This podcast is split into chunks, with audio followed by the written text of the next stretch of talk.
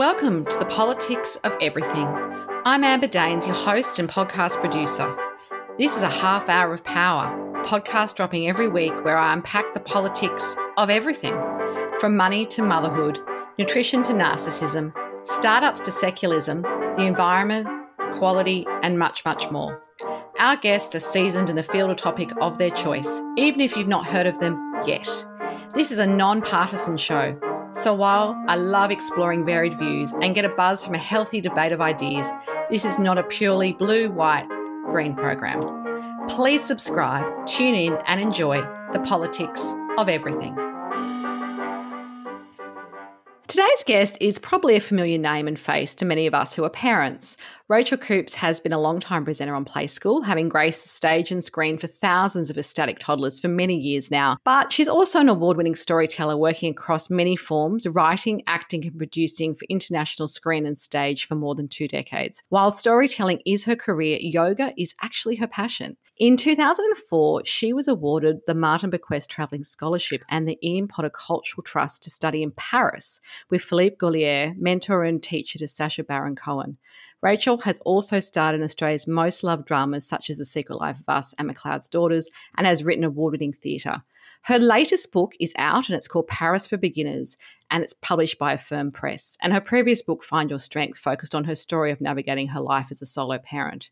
Oh, as an interesting aside, Rachael and I actually went to boarding school over 30 years ago. And in a spooky coincidence, I also lived for some time in Paris in my far more hedonistic 20s, which is one of my greatest memories and remains still my favourite city. So, welcome to the politics of everything, Rachael.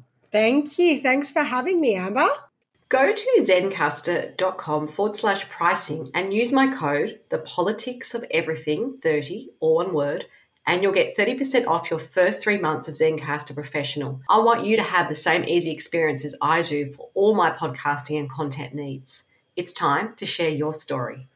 I feel like I know this answer because I did go to school with you, but I've never really asked you as an adult. Do you recall what you wanted to be when you were a kid? Did you want to be an actor or something else? And just tell us a little bit about your early career for those of us who may not be familiar with it. So, you may not remember, but there was a big phase where I wanted to be a nun. In the no, first, yeah, yeah, I totally wanted to be a nun.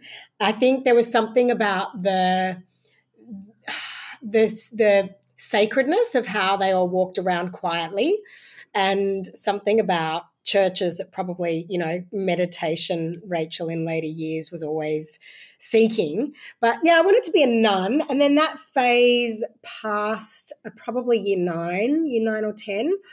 And uh, I, I don't think I ever thought I would have acting as a career, to be honest. I, I felt like it was a hobby that I might do in the longer run. But I loved economics. I thought that it would be sensible to have a career in business. And I wanted to do something in media communications, but in the in in the more kind of the realm of the business side. So not just the creative side, but bringing that creative and business together.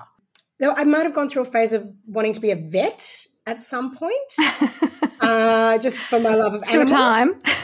but definitely, yeah, what what I I guess quite far from where I ended up. Absolutely. And did you study at uni? Did you end up studying and kind of doing something sensible? I did. So when I left school, I did an economic. Well, I started doing commerce law, and very quickly, within a matter of weeks, realised that law was not what I pictured it was and ended it's up nothing doing, like LA law. I swear to goodness, nothing like not nearly as LA fun as that. Law, nothing like debating at school. uh, so I ended up doing an economics degree. But while I was at uni doing economics, I did my first professional acting jobs, which kind of put me through uni. Wow, that's amazing. Um, so to touch on the topic of today, which is of course is all about Paris, the greatest city in the world as far as I'm concerned. Sorry, Sydney, don't come close. Mm. Um, you know, last year you actually decided to do something pretty wild, I reckon, for most of us parents. You know, the borders had reopened finally in Australia, and your son was obviously able to spend some time with his other side of the family, and you went in this solo holiday to Paris, but of course not as a 20 something, but as a mature age woman, if you like, a middle aged mm. woman. What was your goal in actually doing this, or was it much more open ended than that? Did you have an intention behind wanting to go back? It's so funny that you say it's quite a radical thing because I don't think that I realized what a radical thing it was. It's only now that I'm talking about it so much with the book coming out that a lot of parents like, oh my God, you had two weeks by yourself. What was that like? How did you manage it? And I'm like, wow, we really do not prioritize that for ourselves, do we? So that's been a re- very interesting reflection for me, I guess. Just that for me, it happened like so many of us at the end of those very strange couple of years and solo parenting, lock two lockdowns. Uh, I was pretty, and I had a, a, quite a, a big health scare at the end of that second lockdown. So I sort of came out, was like, Merry Christmas, here comes Omicron. Don't get COVID because you've got a 5.2 centimeter tumor in your left humerus and we're going to have to watch it quite closely. And I'm like, are you kidding me? Oh, that's a lot of stuff. that's too much. I mean, we all have our own PTSD from that period, but it does sound like that was an extra load. Yeah, I think it was because we came out and and that was on the tail end of it. And that was December, January. And I found out by February that I wouldn't have to have surgery then. And we were, we were going to watch and scan and wait and see over the next couple of years to see how slowly it grew and what it does. And so by, I'd actually booked a ticket then in December with this fantasy of going to Paris, mainly because borders weren't open and there were so many frequent flyer tickets available to Paris, which is never the case. No. Wow. And I hadn't been back since Gabriel was born. So 10 years of solo parenting, two years of lockdowns, this health scare. And I thought, do you know what? If I am fit and well enough, I didn't even know what was going to happen, whether I was going to be having surgery or going through chemo or what the story was going to be. I thought, now is the moment to do it if I can. If I can't and I have to, you know, come February, I have to have surgery, then great, I won't go. If borders don't open, I won't go. And of course, even in the lead up, I wasn't sure that I was going to be able to go because everyone was getting COVID again. I know. And I, I thought, am I going to oh make oh Gosh, you must have wanted to put yourself in some solitary confinement just to make sure you didn't get sick before you had to leave. Well, I'd done that for so long when I got my diagnosis. December and January, I was in a proper bubble. And so I think by the time I knew that I wasn't having surgery, I was like hell, a, a free for all. I just needed to actually have a little bit of, of a life. And also, I had my, my first book launch the week before I left. And literally, I had that moment when everyone started to walk in the doors. I thought, am I going to hug anyone? I was like, yeah, you know what? what do we do now? What do we do now? And 80 people I hugged and, and I I didn't get COVID. I actually didn't get it until January this year. So it took me it took me a while. Uh, but I I made it to Paris and it was only once I got there that I realized I had this kind of dark night of the soul, I guess you can call it, or anxiety, this midlife crisis of just going, oh my God, who am I? Who am I now? Who, wh- where have I been? What's happened? How where did the past 20 years go? And where am I going? And I didn't anticipate that. I, yeah. I don't know what I thought would happen. I think I, I, thought I'd go back and I'd see see my old friends, and I knew I wanted to write something about that time when I lived there, and I thought it would be a joyous experience, and it was. But it was also a profound kind of self introspection, self reflection, taking stock time. And I, the number of women who've said to me, "Oh, well, I couldn't do that. You know, I couldn't take two weeks, or or it wouldn't be possible." And I'm like, why do we have this story in our head that it's not important enough for us to take two weeks? I know it's nothing, particularly in the scheme of our whole lives, which you obviously have great perspective on because you know you've been able to do this thing. Yeah, I totally agree, and I think for a lot of people, it will probably um, there'll be lots of uh, flights over to Paris once people read this book and realize that you know there's there's a version of that in them as well that they maybe haven't even tapped into because they've been mothers or they've been career people or they've just been you know bogged down with the day to day, which I think is what most of us think our life needs to look like all the time to mm. be honest and so mm. it's very um it's very bold to be able to do that so for anyone who's not been to paris how would you describe it? Like you see it in movies and you see the postcards and all the sort of stereotypical images. But for you personally, is there a certain way that you feel like it feels, that it smells? What does it really represent for you? And, you know, when you, you stepped off the plane and into that space, was it the same as you remember it? It's the same in some ways, but like the world has changed and we've changed through the past few years and Paris has changed and there's there's elements of the city that I don't think will ever change, and the spirit, you know, that revolutionary kind of spirit and the socialist core. But even that was interesting to watch that getting a little bit rattled because there is more and more polarity in and more and more globalization in I guess not just politics, but the way everything is done. So, for example, there was a massive street that kind of it, it, guts the center of Paris called Rue de Rivoli, you know, where the Louvre is.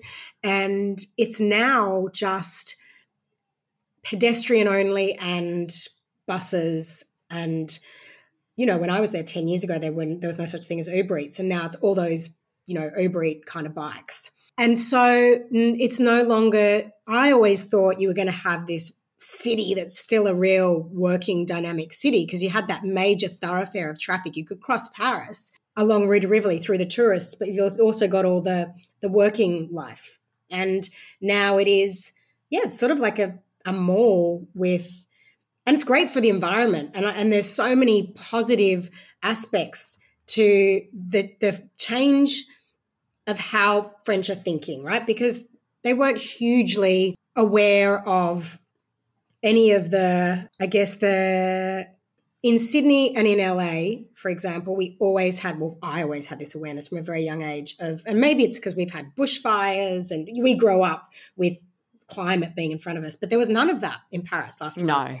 This time I even had a French friend saying, I, would love to come to Australia, but I wouldn't fly commercial because of the carbon print. And I'm like, oh, so that like he would never have said that to me 17 years ago. Yeah. All it was people smoked everywhere in Paris, yes. even when even when I was living in London and nobody was allowed to smoke. They would I was it was quite and, and fairly introspective city. That's how I always saw Paris. You know, from a you know they didn't want to have a McDonald's in every corner. They Uber Eats, those things obviously didn't exist when I lived there, but the versions of that were very few and far between. And I suppose the globalization aspect was something that I always felt like Parisians particularly staved off. You know, even speaking English for them was, you know, well, why would we do that? Yeah, and there is a lot of there is like corners and pockets that are staving it off, but I think the reality is now everywhere you go in the world are the same shops. And that was a bit gutting to it used to be really special to walk through the Marais and you go to these boutiques that you can only go to when you're in the Marais, but now you can find Vanessa Bruno all over the world, or you can find like all the little the little shops, which is it's just life now. It's not that I I find it super depressing. I just was shocked because, like you say, I thought that Paris was going to be sort of the last bastion, like New York in some ways. There's parts of New York that I hope I haven't been back in the past 10 years either, but I hope that there's parts of that because I always picture New York, New York as being the same. You know, you can rely on it always having those really unsafe buildings and the fire escapes out the back and totally you know get, I can go to Katz's Deli and get a Reuben sandwich. There are things that you just rely on, right? Yes, you rely on those big cities not changing, but I guess this is this is life, and there were aspects to the the politi- political life, to the social life, to the commercial life that were yeah really different. But at the same time, yes, it is an introspective city. And I love that you use that word because I think it's introspective in the sense that the first thing I loved when I moved there was there's no small talk. There is no yeah. small talk in Paris. Apart from you have to say bonjour when you enter a shop. You yes. say hello. Outside of that, you you go straight into depth of conversation and that's just the way my brain has always been wired.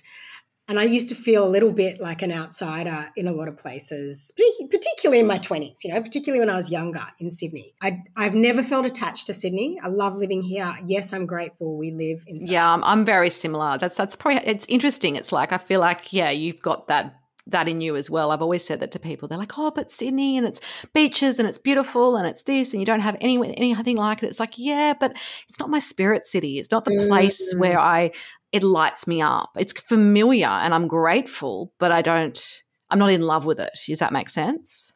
Yes. And I think the thing about uh, Paris is that what I love about it is that there's no, it's not this glossy surface.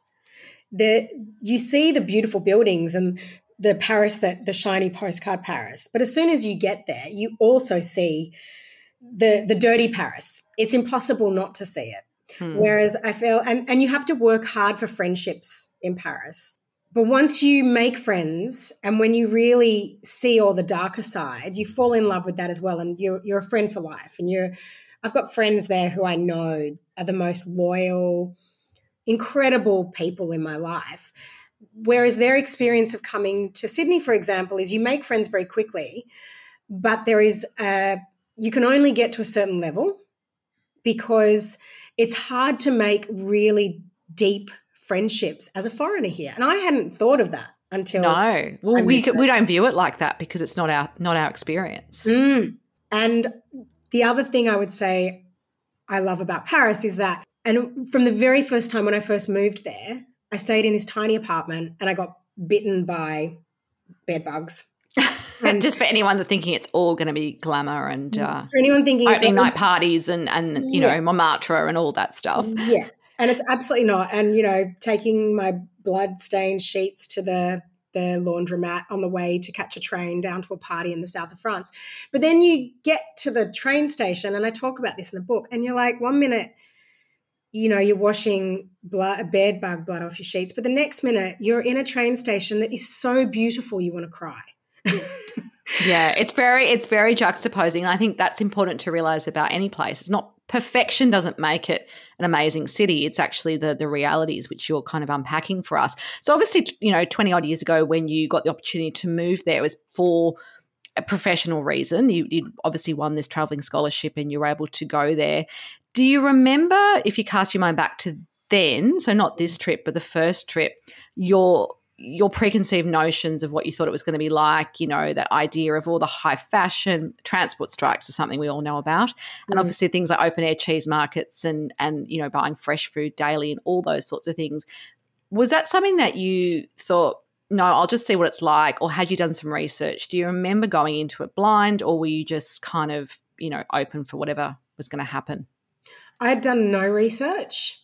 Uh, I'd done six months at Alliance Francaise. So I oh yeah, we've all done that. French, which I still have the most foreign French. Oh, me too. Um, I when I was five, I told my nan I wanted to live. I was going to live in Paris one day, and the only dots I could connect for that was that I we learnt French at preschool, and I and I still remember the words and the pictures from when I was at preschool. So it must have been a formative experience those French classes. I remember papillon, you know, like the butterfly. Oh, yeah. and I went back a few times, once with my sister. She won a one, remember in the old days we used to watch music videos on Saturday and they would have oh, that's, competitions? Yeah, absolutely. Yeah. So my sister, who is an incredible writer, she was a journalist, now a doctor, she wrote in 25 words or less why she should meet Boyzone uh, ah. at their concert in Japan and she won. And my stepmother tripped down the stairs before she was meant to go. So I was going to be her chaperone, barely a teenager myself. And then at the last minute, they cancelled their Japan tour and went to Paris. So we ended up in Paris again and had this really formative experience together. And then I went as a, a, a, a traveler with friends. And I just remember sitting on a balcony one of the girls' brothers lived with a French girl, and we were in her tiny apartment. They're also tiny. The bathrooms used to freak me out. That's one thing I, you know, in those apartments, just it's more like a like a cupboard. Yeah, it's with, like with a, a shower curtain, and the whole thing gets wet. Yeah. But it's kind of what makes it though, isn't it? Because and you're mopping so, up the floor because it's like it's a trip hazard, right? I know, but it's all part of it. Like there's a part of me that just loves that aspect of it. That you you know there's a there's sacrifice. Yeah. You want to be in Paris. Absolutely. It's the impracticality that I love about yes. You want to be like, in Paris? You stand I, in the oh, I lived there for six months, and we lived on like the top floor with all your groceries, going up this spiral staircase, no lift, mm. like boiling hot in summer, freezing cold in winter. But I kind of loved it. Yes, but I, but I completely whinge here and want to put the central heating on. yes, and that's the thing. I feel like there's some. That's what it does. It, it there is the trade off is you go, I will, I will walk up the staircase because I don't know why, but this place is my, makes my spirit so happy. Uh, you know, and I think that's the, some people have it. And some people have it for London. Some people have it for many different countries that they don't even they're like i don't know why i feel so connected to this place. I just do. I get there and i feel like oh my god this is my happy place. Yeah absolutely. And i guess for you you found that and you've been able to go back. Yeah. so that expat experience obviously you've come you came back after that period of time. How do you think that sort of altered your influenced your career and even you personally and how you view yourself and your place in the world as a result of that experience? I think it probably and you just asking me that makes me feel guilty. Like, I wish I'd brought more of it back with me. I wish I'd brought more of the the having dinner parties on a Friday night and the catching up with friends regularly for apéro, you know, for an aperitif on your way home from work with a, a plate of crudité, raw veg. And I, I wish I did more of that, the Parisian kind of things, but I don't.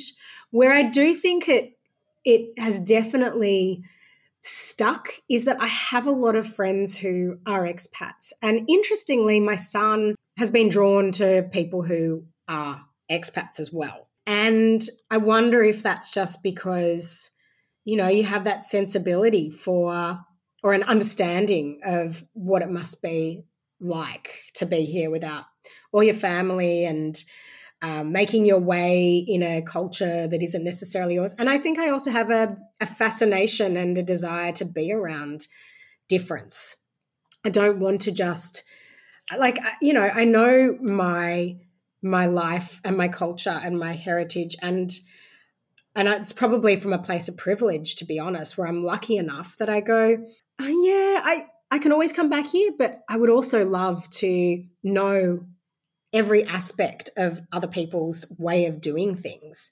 And through friendship, it's such a beautiful way to do that, right? And I, have learned so much about the Parisian sensibility, not from the place, but from my friendships, from the people. Absolutely. And the people make the place. And I think that could be the connection you have even when you're not there. So I want to ask you obviously, having come back, you know, almost a year ago from your last trip to Paris, how was returning to, if you like, normal life? Did you find it more jarring or easier to sort of reconcile Rachael in Paris and Rachael in Sydney? Because I guess less routine when you're away, it's all a bit of a fantasy. It's, you know, two weeks of your life. Is there ways in which you try to keep some of that Parisian magic this time round? Absolutely. I like just to start with, and this sounds so ridiculous, but I feel like I lost my pleasure for dressing, like for putting clothes on and for, for remembering who I am, you know, my sense of my, I used to love uh, going shopping and finding a really nice pair of jeans and a cute shirt. And, and I lost that. I totally lost it. And after being back in Paris and, going to the little boutiques and going to the secondhand stores over there, I regained a bit of joy for that. Such a silly thing, but almost that pleasure of of dressing up and and getting up in the morning and wanting to because I live I live in activewear and uh, particularly because I practice every day. I'll often put activewear on. Well, you have a good excuse. It's not like I a lot of people don't even have that. They don't even work out. But it's so bad. It's so like I don't know. It's, I, it's, I, it's, it's, I think it's also become accepted in in where we are. And did you find in Paris? I am curious to ask you this: Did you are people into active wear in Paris, or are no. we still in our Chanel ballet flats and flea market cardigans? And yeah, everyone is in jean, like the uniform. And I think that's the other thing that I feel like I because I we don't we don't make that effort to get a cute pair of sneakers and a cute pair of ballet flats and some mm. good jeans and a, ni- a couple of nice shirts. I just don't do that in Sydney, but it is pretty simple. There's a simplicity. Oh, I love the simplicity. Yeah. I love that style. It's just. It's, it's really, so simple. But it's quite wearable as well. I think we just go for what everyone else is kind of wearing as well, which is the active wear, particularly if you're living in a, a city which is, you know, like Sydney and you do do a lot of walking and so forth. But um, yeah, no, I was just curious to see whether the fashion had evolved and globalized, no, if you like. It's the same. It's the same. And I really, I think I, when I got back to, I was, I kept that bit of joy and that bit of, God, life is short and, I need to have more pleasure and I need to see my friends and I need to have a relationship with my friends here because life gets busy and you don't see each other unless you're going to your parents' funeral or Yeah, you mentioned that in an article and I was like, "Oh, that's quite true." Or my school reunion this year or school reunions. I you know. know, I think online is great, but we don't need to live our lives online. I think that's what I've realized. I, I just think we've lost the art of, and the French know how to live they know how to live. They don't work to live. Their their whole life, the weekends there, there is a, this. The city feels totally different because there is this agreement that everyone participates in leisure for the weekend. And so without guilt and without taking your laptop yes. to the cafe. And without like racing between five different sports or we're just i don't know we have this and i'm part of it. I'm saying yeah. it when i'm i'm wound up in it. I'm mm, you know uber mum at sports all weekend too but there is this agreement between all the parents and all the kids and all the families of like we also just go to the art gallery as a family and go to a long lunch together and i really i've kept that. Like i've kept trying to do more fun stuff. We went to more live shows this year, Gabriel and I. We've I'm just trying to do more fun, nice things instead of life just being work, activities, and then trying to get to sleep every night with, you know, melatonin and winding down from a crazy day. Like it shouldn't be like that. Yeah. So I have kept that. I've kept the uh, the trying to um participate in what should be you know fundamentally part of our lives which is leisure and joy and pleasure Absolutely. Changing tack a little bit, I do ask my guests some pretty standard questions. And one of those is what's the best advice that you've ever been given and why? It doesn't have to be professional, it could be personal. Oh, this is such a hard question. So, my teacher, Manorma, she's my yoga teacher, she's my Sanskrit teacher, who I've had for many, many years, says has said two things to me that have, I guess, are like my mantras. I use them very often. One is pade pade, which means step by step, or you know, one foot in front of the other. Because I was, I'm always in such a rush to to do things, and I want to know things now. And I used to be very impatient, so that's been really fundamental in me just learning to go you you do this thing and then the next thing and then the next thing and that's enough. And the other one is what could i learn from this i could learn in no other way? And she I said that, in the very first training i did with her which is like 14 15 years ago. And I wrote it down and I, have remembered it ever since. And she talked about it in the context of nursing her mum as she was in her final years of, uh, final days of, you know, dying in a tiny apartment in New York and caring for her. And she was like, God, what is the point of this? You know? and she said, her teacher had always said, What can I learn from this? I can learn in no other way. So that's my other big mantra, especially when I'm in a sticky place or I, I'm frustrated or I don't know why something's happening or I'm feeling a little bit like things are not fair. I'm like, I may not understand this now, but at some point I'm going to learn something from this experience. Yeah, totally. I think most of us can relate to that once we've had some life experiences under our belt. If we spoke in a year's time, what would be your number one goal to have achieved and why? And obviously, it's not to write a book about Paris because you've already done that. I would like to, because I'm a crazy person, I would like to. I have a few books in my head. Oh my goodness, here we go. Um, I would like to have have be publishing the next one by this time next year which is mental, but also possible because it's the way my brain works. And I'd like the, I'm developing the book as a series. And so I would like to be somewhere in the process of that. Probably wouldn't be getting made yet, but definitely along the stages, along that road. And, Are we thinking like we had Emily in Paris? We're going to have Rachael in Paris. but if you read the book, it's kind of the antithesis. I know, but I did love that show, even though I know why people didn't. oh, I, lo- I love the show, but my book is, I, I think, the opposite in terms Yeah. of you know it's not glamorous, and as you would know, the real Paris is not. It's not glamorous and it's not glossy. There is, and especially going to theatre school and the most brutal, infamous clown school in the world. In a I, even saying clown school makes me laugh. It's weird. I know, but clown school is no joke. Let me tell you. There's a bumper sticker for you. As we wrap up today, what would be your final takeaway message for us listening on the politics of Parisian life? learn the rules. If you know the rules, if you know the Parisian rules, you will be fine. Excellent. And buy the book, of course. Well, it's been an absolute pleasure to chat to you, Rachael, for the first time in probably about 30 years. But uh, if you do want to connect further with Rachael, there will be some details of her professional Instagram and some details about the book on the show notes. So until next time, take care. Thank you. Thanks, Amber. Thanks so much for listening today. If you've enjoyed the politics of everything, I thrive on your feedback. So please add a short review and share the podcast with your network through Apple, Spotify, and all the usual suspects. I'm always on the hunt for new and diverse guests, so if you or someone you know has a fresh idea you're busting to get out there, please email me at amber at amberdaines.com and my crew will get back to you very soon.